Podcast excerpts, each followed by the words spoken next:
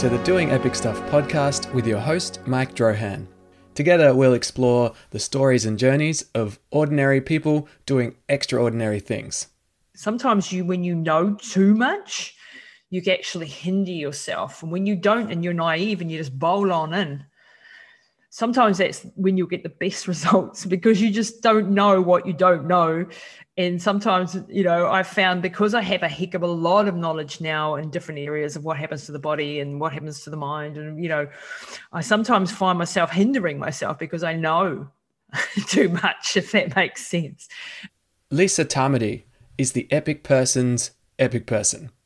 Whenever i have referenced her to past guests it has inevitably elicited a response somewhere in the vicinity of awe. Freak of nature um, so not only it's it's just it's not only her amazing uh, physical endurance and and obviously the mental side that comes with it, but I don't know if you've heard her story about her mum, but that is just uh, oh, it's mind blowing, right? That that lady is one special lady. That example was from past Doing Epic Stuff guest and founder of the Mind Body Brain Performance Institute, Paul Taylor. It would have been easy to have had Lisa just retell any one of her epic feats on this episode crossing the Libyan desert by foot whilst avoiding army patrols, completing over 140 ultra marathons, rehabilitating her mother from a devastating brain aneurysm to an almost complete recovery despite advice to the contrary given by multiple medical professionals. But I was compelled to explore the human behind the extraordinary what follows is a candid discussion with a human doing. Lisa was gracious enough to open up about the challenges of being a multifaceted entrepreneur slash elite sportsperson, and to delve into some lesser known adventures in the process.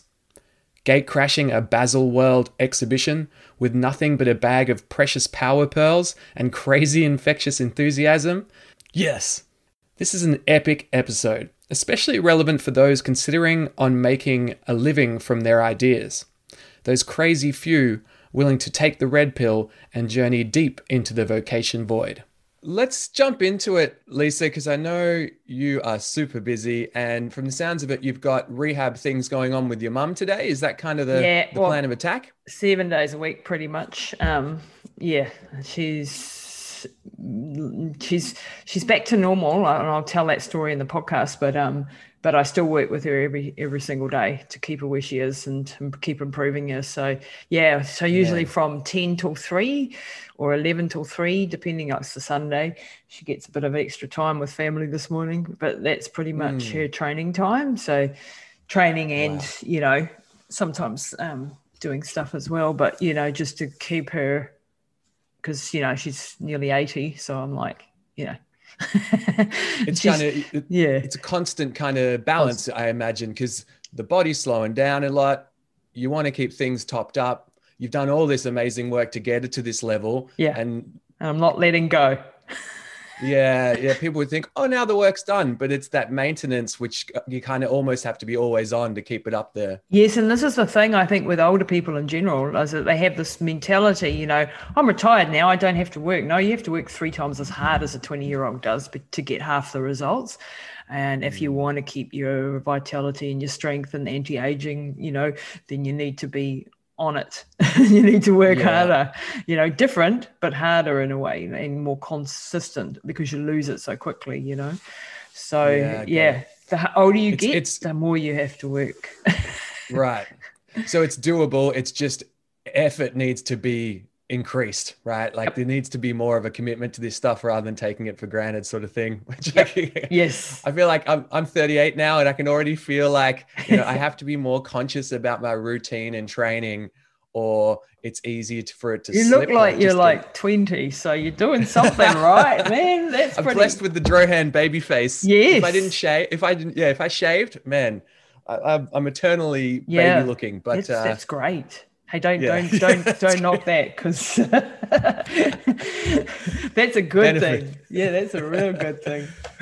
now, Lisa, I'm going to just jump into it because I think yeah, we'll we'll wing it along. To, Well, I listened to, to Tiffany's two podcasts she did with you, Tiffany Cook, who obviously referred or put us in contact, which yep. I'm eternally grateful for. And she does she does a really great job. Like I love the way you guys had a, a good chat about stuff. And she has a very similar style to me, which is just like, let's just have a good old yarn. Yeah, yeah, yeah. that's me too. Speciality. Yeah. Uh, and I think I think because she's done such a great job, like she really unpacked with you the um your unassisted crossing of the Libyan desert, which is just, you know, I, I've told like 10 people about this already. So I'm kind of like, I love that story. That's just gnarly. Uh, and also going into the detail about your mom and her having this massive stroke that you helped to rehabilitate, rehabilitate, rehabilitate her through, yep. despite the medical professionals basically saying, no, no, no, this is this is a this is a done deal now. There is no help for this woman. You basically need to put her into respite and leave her go her way. We're, we're yep. washing our hands of her, if you will. Pretty much. And you've managed to resurrect her, her lifestyle almost yep. completely, which is it's just incredible to me that whole uh, thing. So I I'm in two minds. I'm like, oh, should I just go like laser focus on certain elements that I want to know about through like a doing epic stuff lens? Because my whole thing is about this transition of ordinary to extraordinary. Yeah. I want to get more people finding and following what they're really passionate about. Yep. Um, and the problem with you, Lisa, is that you've done so much interesting stuff. Which one do we focus on? yeah, there's so many different things to focus on. So what I'm going to do is I'm going to start at a high level. Yep. And if we go down a rabbit hole, that's yep, totally that's fine. Cool. And hey, podcast... if we need two podcasts later on or something, you know, look, we can do that. That would be fine. Yeah, that would be fine. I think us enjoying what we're talking about is more important than sticking to a schedule of, of any kind Absolutely. in terms of the topics. So, they're always my best uh, interviews when they're not structured you know when yeah. the, when the, when the when the host is just able to just go with the flow and and it is a good old yarn i think you get much more out of it with than when it's a structured okay and now i'm going to ask you this you know question that, seven uh, yeah. i have to go back now because we've skipped yeah. yeah no that would do my head into interview yeah. that way as well so yeah, exactly uh, you know it's got to be fun for both of us and i think that's the way to do it but i'll i'll start probably i'm going to start this as an outsider looking in at, at your many feats. So, I mean, you've been involved in, or you've participated in, I think it's 140 ultra marathons yeah, now. Odd, yep. Yep. Okay. So you've got that. You've got multiple books you've released now. So you're mm-hmm. kind of you're heading towards this prolific author kind of status where you've you've punched out I think three. You've got three running books. hot, running to extremes, relentless. Yep, that's one. Um, you, okay, beautiful. of which I haven't read any of those yet, but I am keen as a bean to, to jump a bit deeper in those myself. Awesome. Um, you're also you've branched into this epigenetics coaching, which I'm just like I'm hyper interested in. This yeah. kind of ability to tailor training programs to people's physio- physiology, yes, genetics, traits, yep. mm-hmm, mm-hmm. Uh, and also the supplementation of that. Like, it turns out there's actually things you can take to to I guess oh, yeah. support uh, your systems for better aging, better performance. Uh, that's super interesting to me. Yeah, yeah. Because uh, that's really that's new medicine, I guess you'd say. This is stuff that's come along in the last sort of decade. Yeah, the biohacking yeah. stuff. I'm deep into that. the world yeah. of biohacking and optimizing performance and anti-aging and longevity and you know keeping high performance and yeah, definitely. So we can yeah. touch on all that too because it, that's the yeah. I mean, you're obviously I can see just looking across the camera how wicked fit you are at the moment, and you've done so many of these physical things.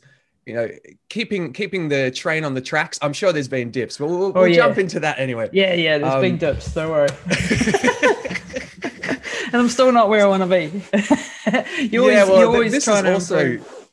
This is one of the other things I want to kind of touch on as well. Is is I guess this pursuit of perfectionism, right? Which is what a lot of this kind of you need this drive to keep pushing for these things. Where is that coming from? But I guess aside from all of that, just outside of looking in, with all these things going on, how are you managing to do all this stuff? Like, how do you find enough hours in the day when the average person is struggling to even you know pick up a book outside of work hours or to spend that 15 minutes on a passion project so it gets some love and grows how have you managed to not just kind um, of pick up all these things, but successfully execute on them for a sustained, like for a lifetime? How have Yeah. you done that? Yeah, yeah, and that's a you know that's something I struggle with every day too. Is is you know constant uh, feeling like you know I, I have my attention going in so many different directions at, at any one time that I do drop the ball regularly. It's like when I said to you, I thought, oh God, I've dropped the ball again, you know, um, and I don't have a massive team of people around me. Which is really what I need, you know, in order to keep me on the straight and narrow. So, so things like administration and appointments and uh, diaries and thousands of messages per day those are the things that drive me insane and that i don't do well um, at and um, i you know i could I, if i could just i could spend my life learning science and devouring books and researching and teaching and doing interviews that would be my that would be my genius area and unfortunately i spend so much of my energy in the crap. And that's actually what I wanted to talk to you about off camera or off, you know, Mm. podcast is um what you do with your digital marketing stuff because uh, Mhm. that's where you know I'm I'm working with a few people and stuff, but we just I don't know we're not we're not um, scaling to the level that I want to scale to. So struggling around with freaking Facebook ads and Google ads and stuff like Oh, Africa. Any one of those is is a time vampire, right? Like Yeah. they like they on face value it should be easy to get results from these sort of platforms but the the nuances of them and the i mean they're built by hyper nerds so the Yeah. workflows unless you've spent just so much time in them can And then be they a change them every freaking week. So you just like this is it right so you got to keep up to date with them but Yeah. so you're doing a lot of if i'm reading between the lines here your your method is just to do shit all the shit time all like day. you're just constantly doing at Yeah. all hours of the day all hours of the night the way you've done this the way you've navigated these various challenges is just to be doing things a Yeah. lot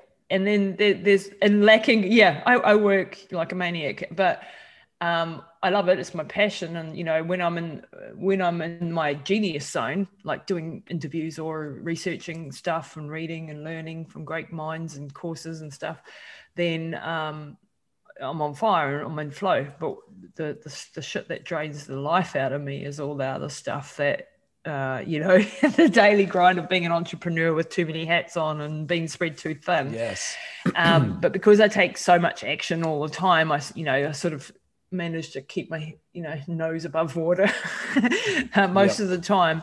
Um, but I'm not the master of, of, of strategy and systems. Like that is definitely my weakness.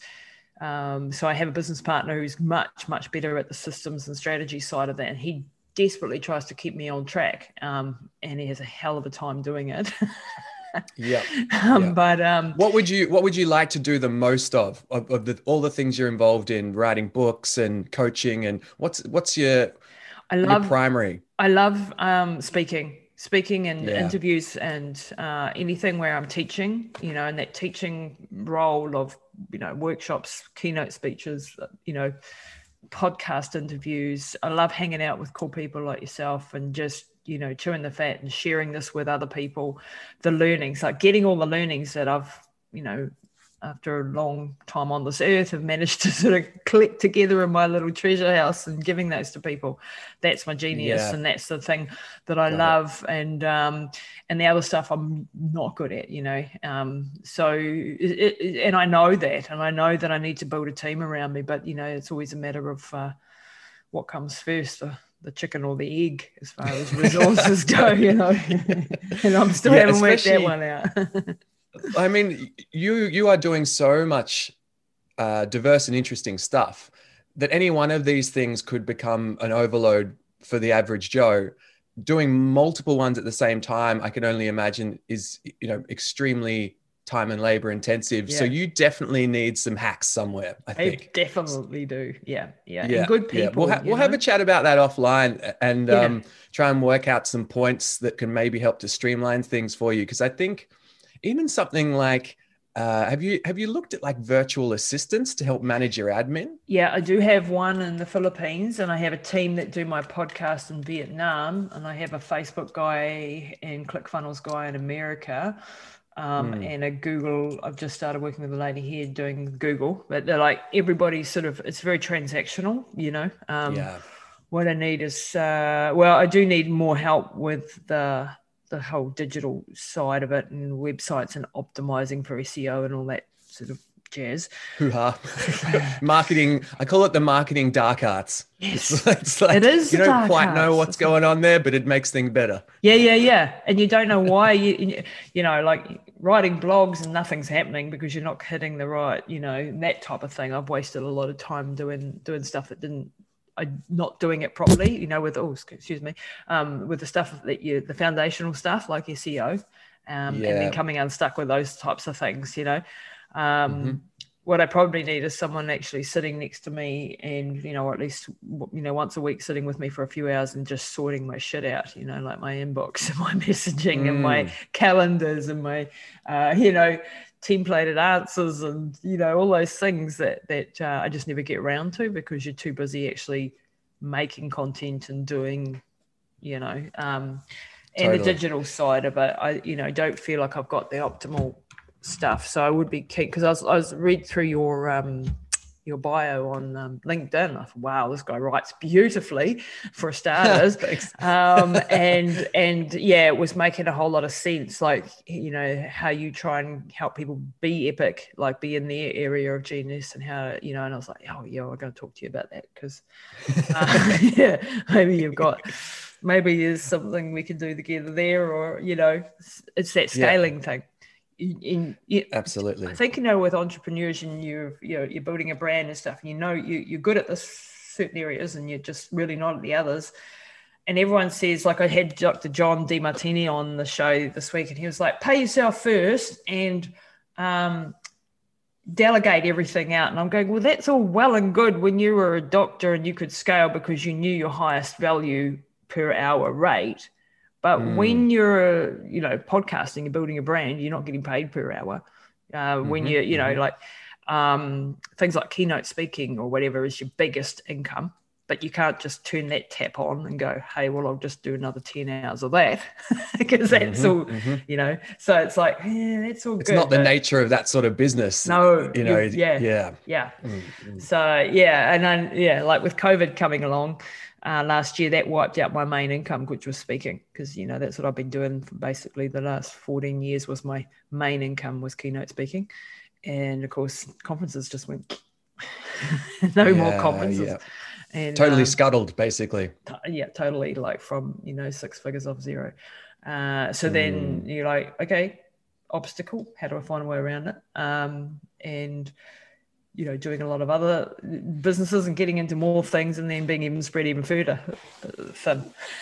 And when you're starting businesses you don't make money at the beginning you know. There has to be a trial and error for these things right? Like a lot of the things that you're doing you have to test the waters adjust mm. test adjust test adjust. And it's that process that kind of you want to find some shortcuts in in what you're doing day to day because you know that you kind of have to go through a lot of that. There yeah. is no way to get around that, especially when you are the business and the mm. brand. Mm. Um, but what I have come to believe very, very strongly in through many different business and sort of personal feats of doing things is having these systems and processes which are kind of battle tested. Yep. So that at any given moment of the day or anything that you're working on, you know exactly where you are and you know exactly what the next step is. I think that is the, the key to almost anything. And with the way that you have in uh, largely wired yourself by just being a doer, yeah, you do a lot of that system stuff in your head. And so the problem becomes when it involves things outside of the world you're controlling. So yeah. you can control your self system, right? Yes. That's what allows you to be a, insane ultra marathon runner is you can control everything about that it's environment. you can head. do your yeah. training, yeah, you can allocate the time, you can do nutrition. When it comes to things outside of you, which is customers and things like that, and them relying on your your business or your output, it becomes much, much trickier. And your proven, like hyper battle tested Lisa system gets really, really challenged because it's not used to having to deal with outside influences yep. and juggle them. And it yep. sucks, right? Like, yeah, it's not fun. You're so right. You're so right. And and it's prioritizing your highest value things. Um, and again, Dr. Demartini was talking about that, and I was like, yeah, but like for me, like my highest value to, if I'm looking at a service point of view to humanity, is to teach and to do podcasts and to do keynotes and to do whatever workshops and things like and courses. However, they don't pay per hour. So how do you rate those? You know, I mean, the speaking mm. does, but as I said, that's limited at the moment. Um, and you're building a brand and you need to be out there in the world building that brand but at the same time you've still got to pay the bills of the people that you've got working with you and all the you know the systems that don't you know and so it's that juggle act of being able to scale and not yeah. just hitting the roof every time because you've got this limited resources and you're doing too much and you're just not having that impact and i know i'm having a massive impact on lots of lives already but it's not enough because you know i'm a big thinker. I I want to be doing epic shit. yeah, yeah. The more people, the merrier. The yeah, I get and it. bigger impacts. You know, so I, uh, rather than you know a few thousand people, I want it to be a few hundred thousand people, and I, you know I want to you know so you got big dreams, and and you see and you know I watch other big uh, brand names and things in the space, and you're like, where's the difference? You know um, what what are they doing more effectively and it's it's the team around them that they've got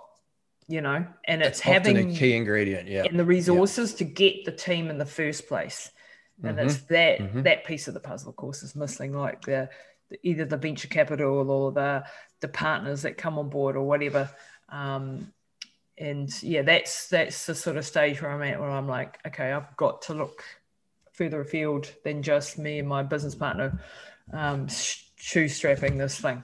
You know, we've got it to a certain level of shoestrapping it. Now we need input because, you know, I am, I know that I've got a hell of a lot of stuff that I've done and I need to now use that. Like I was talking to Craig Harper the other day and, and he was talking about it, how he'd managed to jump that scale sort of thing. Mm-hmm. And he was just saying, we was going, oh, you know, you're just he would have interns that would he'd be paying very small amounts to, but they were just epic fans and they would follow him and do whatever he said, and he would they would then learn their skills through him that way. Mm-hmm, um, mm-hmm. so there's there's a value exchange there because they're getting, they're tapping exchange. into this. They would have no way to tap into this knowledge base. Yeah. Yes, exactly. Yeah, and I'm thinking that's what I need to be doing, something along that nature. It was a bit easier for him because he was in gyms, so he's got personal trainers that he's coaching up, and they can follow him around a lot of my stuff is you know online and um, so you know it's a little bit of a different scenario but it's yeah trying to crack that sort of code and get venture capital or something in behind to get you to the next level so that to you can build step, that yeah. team around you instead yeah, of yeah. doing all the social media yourself as well as trying to build all the you know the technical stuff and Absolutely. but anyway well, i digress because we're getting off look at I think it's interesting because people see uh, uh, they see the Lisa Tamati that's very successful, and you know, from the again from the outside of looking in, prolific author, all these events. But it's good to hear for people that you know shit sucks for doing for people doing epic stuff as well. Like oh, it, yeah. it's like it's, it's hard, man. Like there's no there's no off switch, like you're talking about, we were talking earlier about uh, rehabilitation for your mother. Yeah even when you get it to a certain stage, you got to keep maintaining then. So I think it's just about improving these processes, learning, adjusting, adjusting. But I, think it's good for people to hear that it is, you know, really tough for people who are doing successful things. Yeah. So and it's not all, yeah. You know, there's a saying, new level, new devil, and that is very true. So you look at people mm. at a certain level and you think, oh, they've got it sussed. And then you get to that level yourself and you realize, shit, it's a complete chaos here. yeah. and uh, there's new problems that you hadn't even thought about when you were this big. And then when you're that big, there's bigger, different, more problems. And then I'm sure it'll keep going like that. And I think, um, especially in the businesses that are under a million dollars a year, um, the chaos is complete. Mm-hmm. You know, like it's just scrambling to work shit out and keep up with the play and keep up with the technologies and deliver and retention and all of those sorts of things. And I think once you get to above that sort of million dollar mark, um, I'm guessing because I haven't got there. and and from what I've learned is there's there's more chance that you've got some systems already in place and you've got a, a core team that can help then really mm, get that exponential growth going. You know, um, and once you've got that, yeah, and it's not just Lisa jumping up at 4 a.m. trying to respond to an Instagram post. You hear people like, you know, hey, I messaged you on um, this post somewhere and you didn't respond. That you know, and it's like are you, you've got to be kidding me. Man. Do you realize what's going on? It's not because side? I'm being snobby, I can assure you. You know, it's just I haven't seen that. There's like 2,000 come in since then. And that's without yeah. even, you know, doing anything. It's just being reactive to, yeah. to comments. And that's where you know oh, I'm, you know, letting the, I'm not letting the team down because, you know, you only got 24 hours in a day. You're only one person with mm-hmm. one, you know, amount of time and in my life, my mum comes first. It, it in, in you know in, in in every day. So you know, and I promised her that it was an oath I made to her when she was in a coma, and I won't break that for anything, no matter what. You know, so I have to work ways around that, and that you know, it's just like when you're a parent, I suppose, and you've got certain commitments that that mean you're sort of a little bit stuck sometimes, but um, you know, that's part of it. Have you spent much time, or I guess, like, how clear to you at this point is your purpose or what you're doing, what your North Star is? Yeah, I think it, it definitely keeps uh, evolving and has evolved over the last few years. So, when running was my thing, you know, back in the day, it's no longer my only thing. You know, I still run coach and we coach hundreds of, you know, athletes around the world. But it's, if I'm honest, um, not my only thing anymore. And for me, it's having how do I help people um, take ownership of their health, be prevent in the preventative space, understand that the medical system that we are currently, the model that we currently have has has limitations and resources and the way it's set up, and that if you just rely on that, you're going to come unstuck. And so the space that I work in now is helping people to curate information, helping connect them to the right people. I'm not a doctor. I am trained in epigenetics, but and so that's my lens that I look through for starters. That's the that's my sort of base program that my my business partner and I run, um, and we usually put all our athletes or as many as we can, depends on money, um, through that program, and then on to higher more the more difficult areas of their particular health journey. So I act as like a detective and an investigative reporter, if you like, trying mm-hmm. to work out. So when people go to the doctor and they've got a stomach ache, something like that, and the doctor just goes, "Oh, you've got some heartburn. Oh, we'll just put a proton pump inhibitor into your stomach, and you won't have pain in your stomach anymore." Instead of going, "Hang on, why has this person got that?" What are some of the other underlying causes? Let's do a complete workup of your bloods. Let's look at your genetics. Let's look at different aspects and then making a, a group around a, you know root cause what what's actually causing this. And um, maybe you don't have enough stomach acid. You know maybe that's it's too low. So going and putting a, a proton pump inhibitor onto it is just you know just one example here i see that repeatedly happen. Um, what all we're going to do is take make even less stomach acid available. And so that esophagus is never going to shut off and the heartbeat is going to keep going unless you've got that when actually i needed to put more acid into the mix more betaine and uh, enzymes in. And when I, if i did a blood test or you know looked at your pancreatic enzymes and stuff i'd be able to see that when they take the proton inhibitors for months and then they get absorption problems and they get low protein then they the stomach starts to have leaky gut syndrome and so on and so on and then that leads to autoimmune diseases and bloody you know problems for africa downward spiral yeah. of just bad health shit basically yep. but because the doctor has only got 10 minutes with you before the next patient comes in he can't do any of that and that's not their mm. fault but that's the way the model is set up so that's a really good example there of uh, here's a band aid that'll stop the heartburn today, and it will, but it won't fix the problem, and it won't. It'll end up if you stay on those things with downstream consequences that he won't have to deal with because then you'll be in another level of problems in a year's time. and then yeah you end up going past the precipice where it's like oh now you've only got these limited options to to resolve your health issues like you don't want to end up in that category no you right? don't want to back yourself into a corner you know that's what mm. that's what we're uh, so many people are doing is putting band-aid approaches on things and they're backing themselves slowly into a really bad corner that is going to take a hell of a lot to get out of you know and i know how hard it is to get out of some of them like with mum you know at that when she had the aneurysm and the stroke, uh, you know, she was morbidly obese. She was training. I was a focused athlete. I wasn't, you know, mum was, you know, we were working together and she was going to the gym and she was doing her training. And I was like, well, what else can I do? You know, she was gluten free and I didn't know how to help her. And suddenly this hit us out of the blue. And then only because of this whole journey have I actually gone, hang on a minute, the genetics are with her in her case, she should only be eating two to th- two to three times a day maximum, not four to six meals like is often propagated.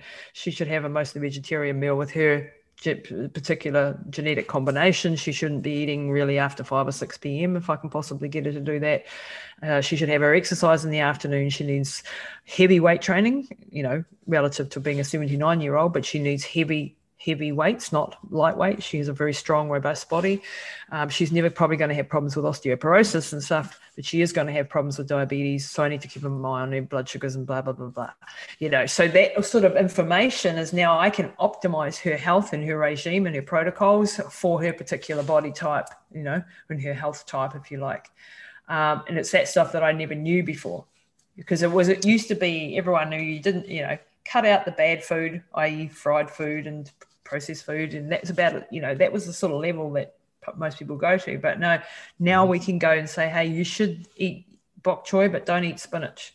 You know, and you'd be wow, like, wow, it's that. It's, it's that, that epigenetics gives you that much clarity. Yeah, and that's just wow. on the food. And then you go to the things like the um, timings of the day that you should be doing different activities like when is your best brain function? What time of the day is you have your most muscle contractility? When is your great greatest cardiac output? What time of the day have your hormones replacing themselves?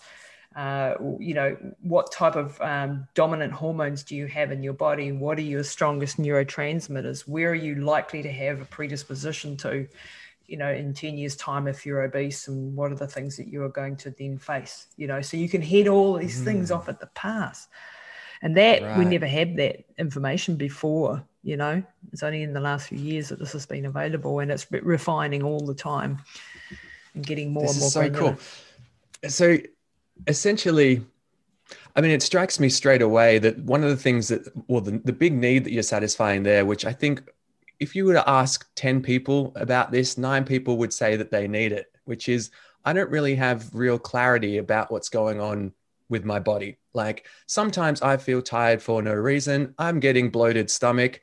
If I go to the doctor and tell them this, they're going to give me a systemized response. Yes. And I never actually find out A, what's going on, or B, a solution to it without just going down this path of they're going to start giving you antibiotics or pricking you or doing all sorts of really invasive testing um, if you keep pushing on them that you feel you have a problem. So I yep. think like the the the gluten free kind of uh, epidemic that there is at the moment, right? Like everyone's off gluten. Yeah. I'm off gluten at the moment because I yeah. can't resolve some stomach stuff. Yeah. Being able to go to someone who could go, okay, well, I've got a process here which sits alongside the traditional health system. Exactly.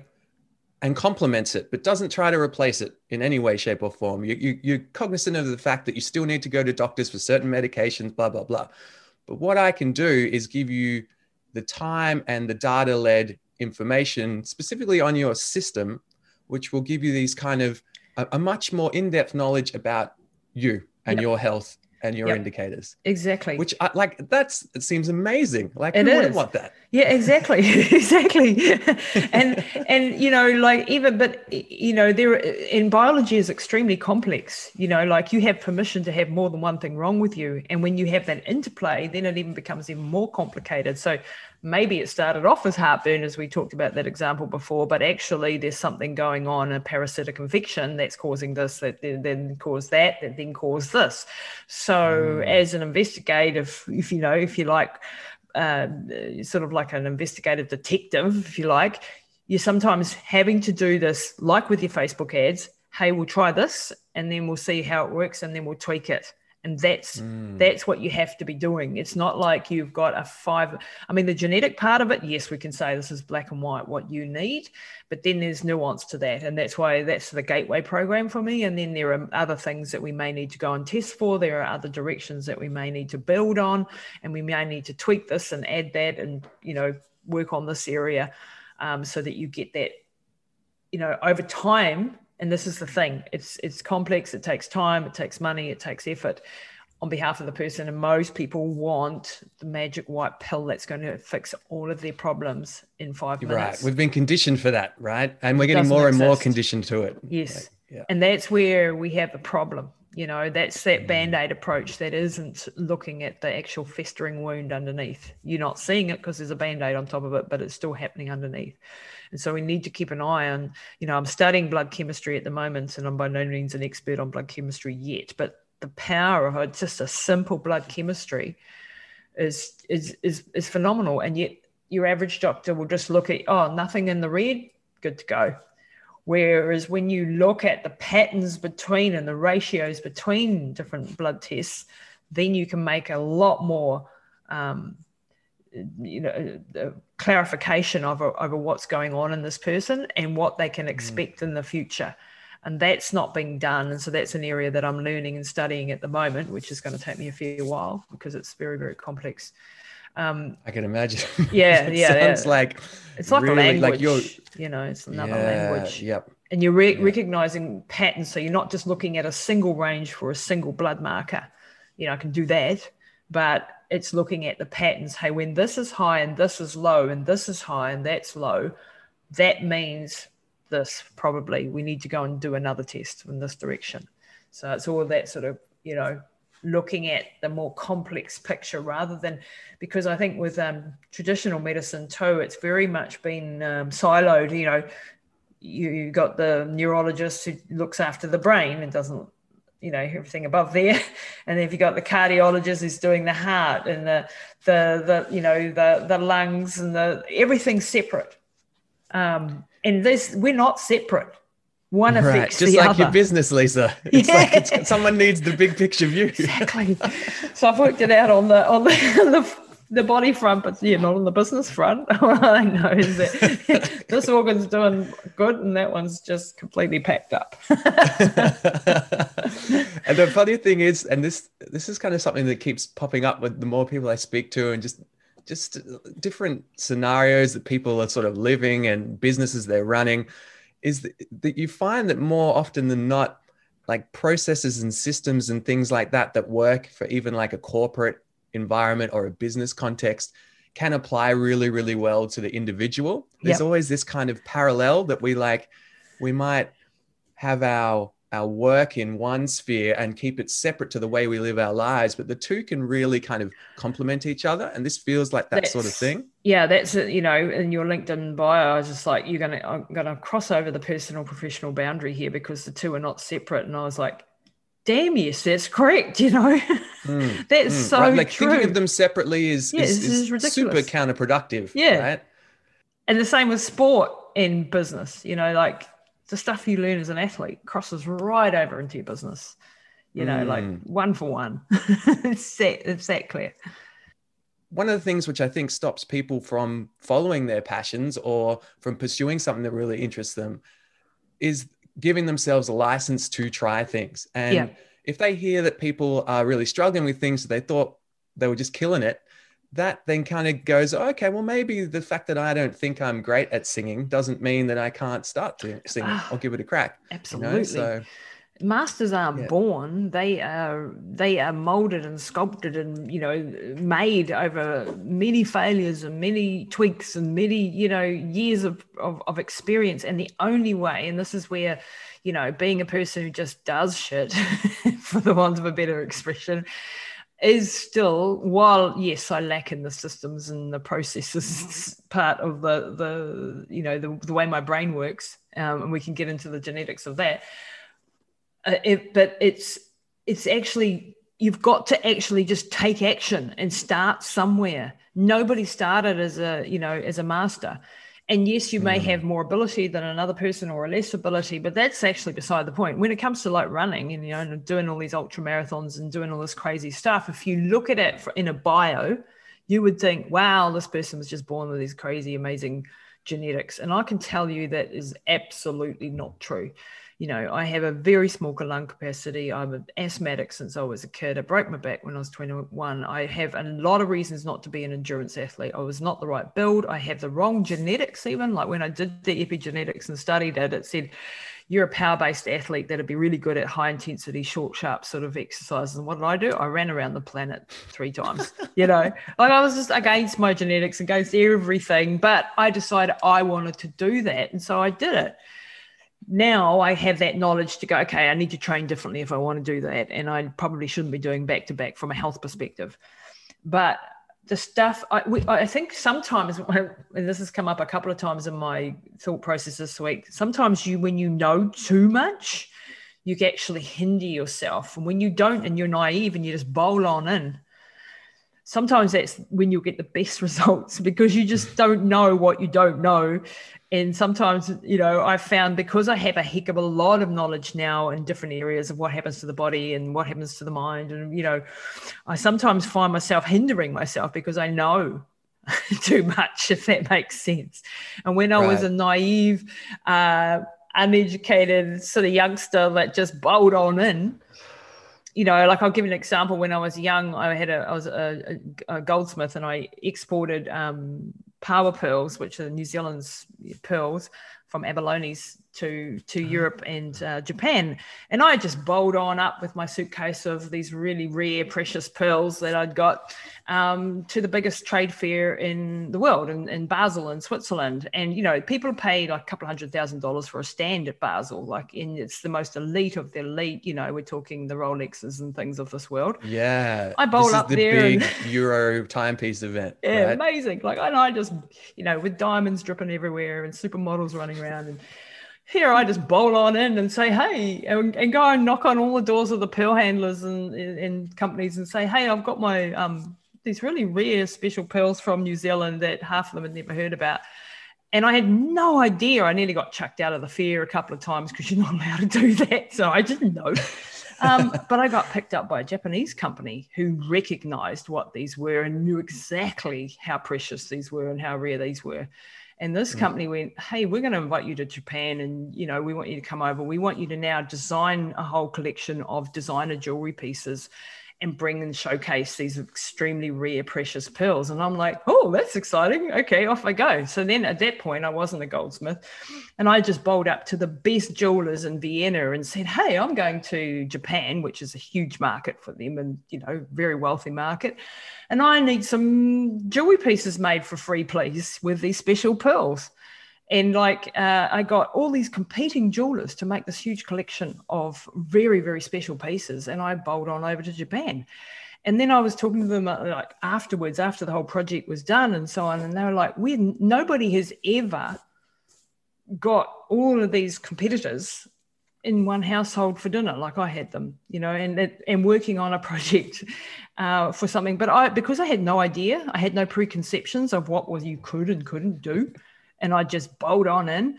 And I had this crazy, amazing adventure for for years that you know ended up being my career for 15 years doing jewelry and uh, ended up getting being a goldsmith and opening my own shops and my own retail outlets in, in Austria and then then it all fell over and I came back to New Zealand because my marriage fell over and you know lost everything and ended up at scratch again you know at 38 years old um, but how what an adventure. And i because i had no idea that i wasn't allowed to do that and it was the same with ultra marathon running um, i just people would tell me that's impossible that's physically impossible. You can't go and run i don't know 222 k's across the himalayas or death valley or something. And i'd be like mm, we'll see.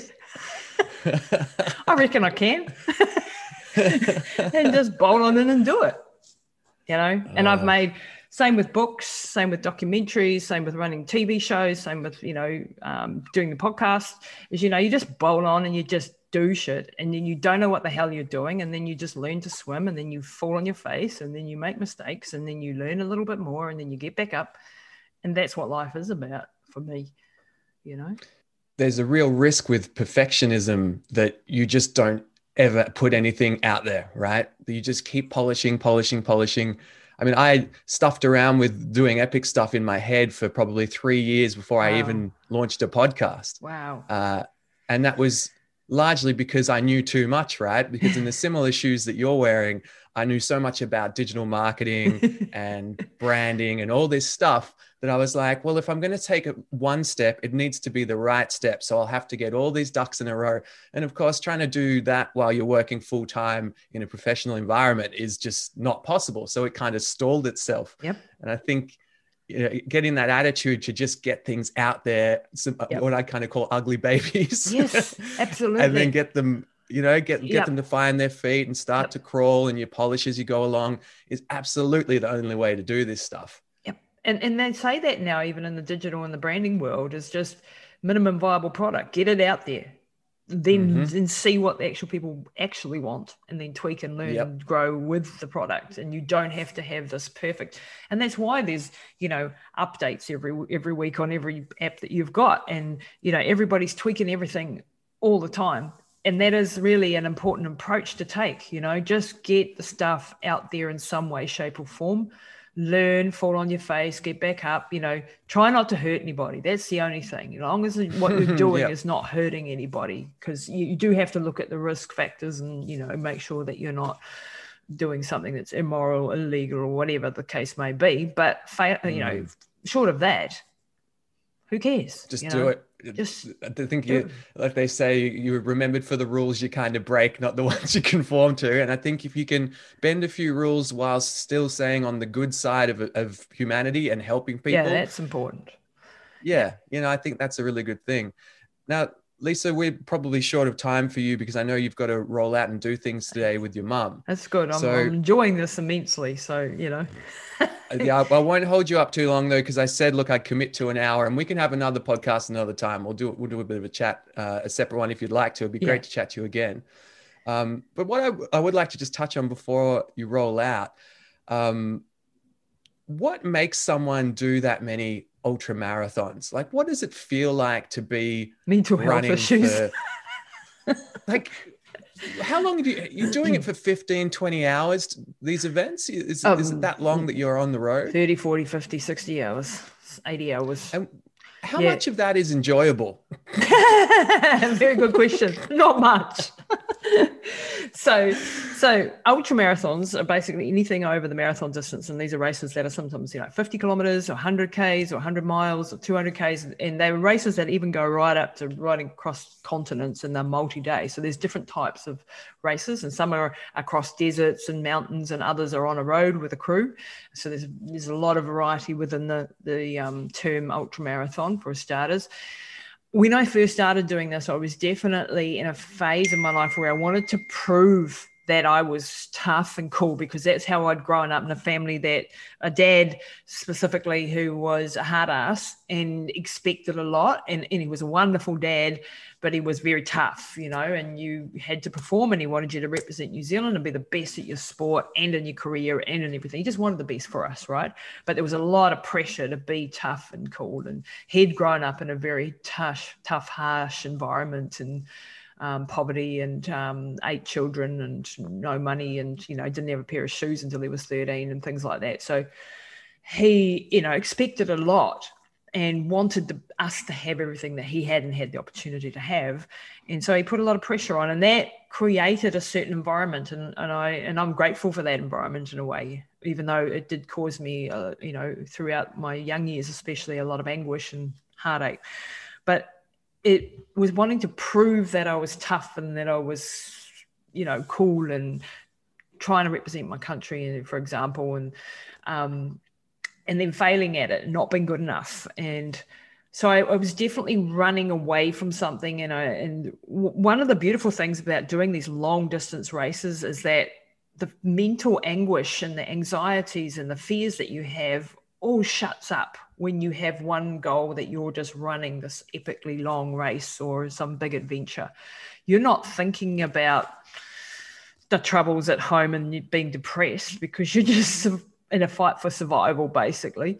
You know, mm-hmm. where am I going to get my next lot of water? How am I going to, you know my i'm in so much pain i'm in so much fatigue how you know so it's all about you're so preoccupied with survival and getting to the finish line that you all the day-to-day crap that's in your life the anxieties and the troubles and the worries are all gone because you're only focused on that. And what that was one of the most beautiful things about these races was that singularity of purpose. You knew what you were there to do. Everything else in your normal day-to-day life was behind you for that period of mm. time and that was a very cathartic experience the other thing is that you're you you're finding out what you're capable of. You you do stuff that really is painful and tough and hard, and that you you know often you know sleep deprivation, hallucinations. You know you could be vomiting on the sidewalk somewhere, and you have to get back up and keep moving. You're having problems with your crew, you you know all of these things that you learn along the way. You know creates a diamond, if you like. It's you know diamonds are made under pressure as they say. And and when you're in this pressure tough hard environment it's like it opens up your horizons when you get through it. And you're exhilarated that you've actually done this epic thing that you may be working on for the last two years right? And when you come out the other side it's like i can do anything I now realize mm. that I have the capability. it's like a superhuman. Yeah, because and and and then that can backfire because you can think that you're you are bloody bulletproof and you can I can do anything, and then you fall flat on your face in the next one, and that's a humbling experience. And you know, you're teaching you how to deal with failure and how to get back up on your feet again. So by living like this you're just living intensely and you're living full bore and you're you are learning the whole time and i wouldn't you know there are times in, in races that I've been through where I've failed spectacularly and I've been uh, food poisoning and gone through, you know, horrific, dangerous situations. And I wouldn't want to go through them tomorrow. If you said, hey, this is what's going to happen to you tomorrow, I'd be like, oh, shit, here, you know. Um, but having gone through them, I, I, I've decided out of every tough situation in my life, I'm going to turn it into something positive. I'm going to find the gold in amongst the, the mud you know and that's something that i've learned from these journeys is that there is always something that you you know even the worst situations that i've been through you know like i lost my dad six months ago and it was one hell journey with him. And you know that knocked me on my ass more than anything in my life because he was just so precious to me. And you know we we had a, a, a dreadful medical you know situation. Um, and i won't go into the details but even in that chaos and that pain and that grief, there is something developing now that I'm going to help other people so that they're not in that situation that I can, and that will be his legacy, you know. And I'm still working on the stuff that that that's come out of that. Um, the same with my mum's journey, you know, with the the book that I've just written, Relentless that's a story of bringing her back from massive brain damage at the age of 74 when people are telling me that you just can't do it. Now, I would not wish the last five years on anybody. It's been really, really tough. I've had to sacrifice a heck of a lot to get her back, but I have got her back against all the odds. And now that book is going to help other people, and the story is going to empower other people. And I have people writing to me every day asking for help and guidance and what can I do with my mum, my dad, my brother or whatever wow. the case may be and mm. um, that's going to be the legacy of the pain and the suffering that we went through that i can help hopefully um, shortcut some of the processes help people point them in the right direction and help them on their journeys so there's always something good that comes out of something bad um, and, mm. and having that balanced view so when something good happens to you you've got to look for the downsides because sometimes you can get super excited. Oh my God, this thing's happened to me. And it's all wow. And you get all like really elated. And then only later that you realize, oh my God, that brought this and that, you know, with it. And it's negative in a way. So you've got to look when the when the shit hits the fan and it's bad, look for the upsides. When the stuff is super good, look for the downsides because then you will have a more balanced approach as to how you actually dealing with it. So you should never be like too far up or too far down. You've got to look, mm-hmm. you know, and then and when you're going through something like grief, like losing my dad, of course you're going to be on the, you know, you're going to be on the floor, you know, smashed for a while. Um, uh, and you know, and I probably will be forever. Life will never be the same, but I can do stuff in His name. I can make mm. sure that the stuff that he experienced, other people don't experience, and there will be a benefit for that for other people. And that will be his way, if you like, of working through me to influence the world still. Um, that's how I picture it in my head so that I can cope with it, if that makes sense. Thank you so much for the time this morning, uh, Lisa. Let's catch up offline and do some cool shit together. Absolutely, mate. Need that. Yeah. Thanks, Mike. Have a great day. cool. See you, mate.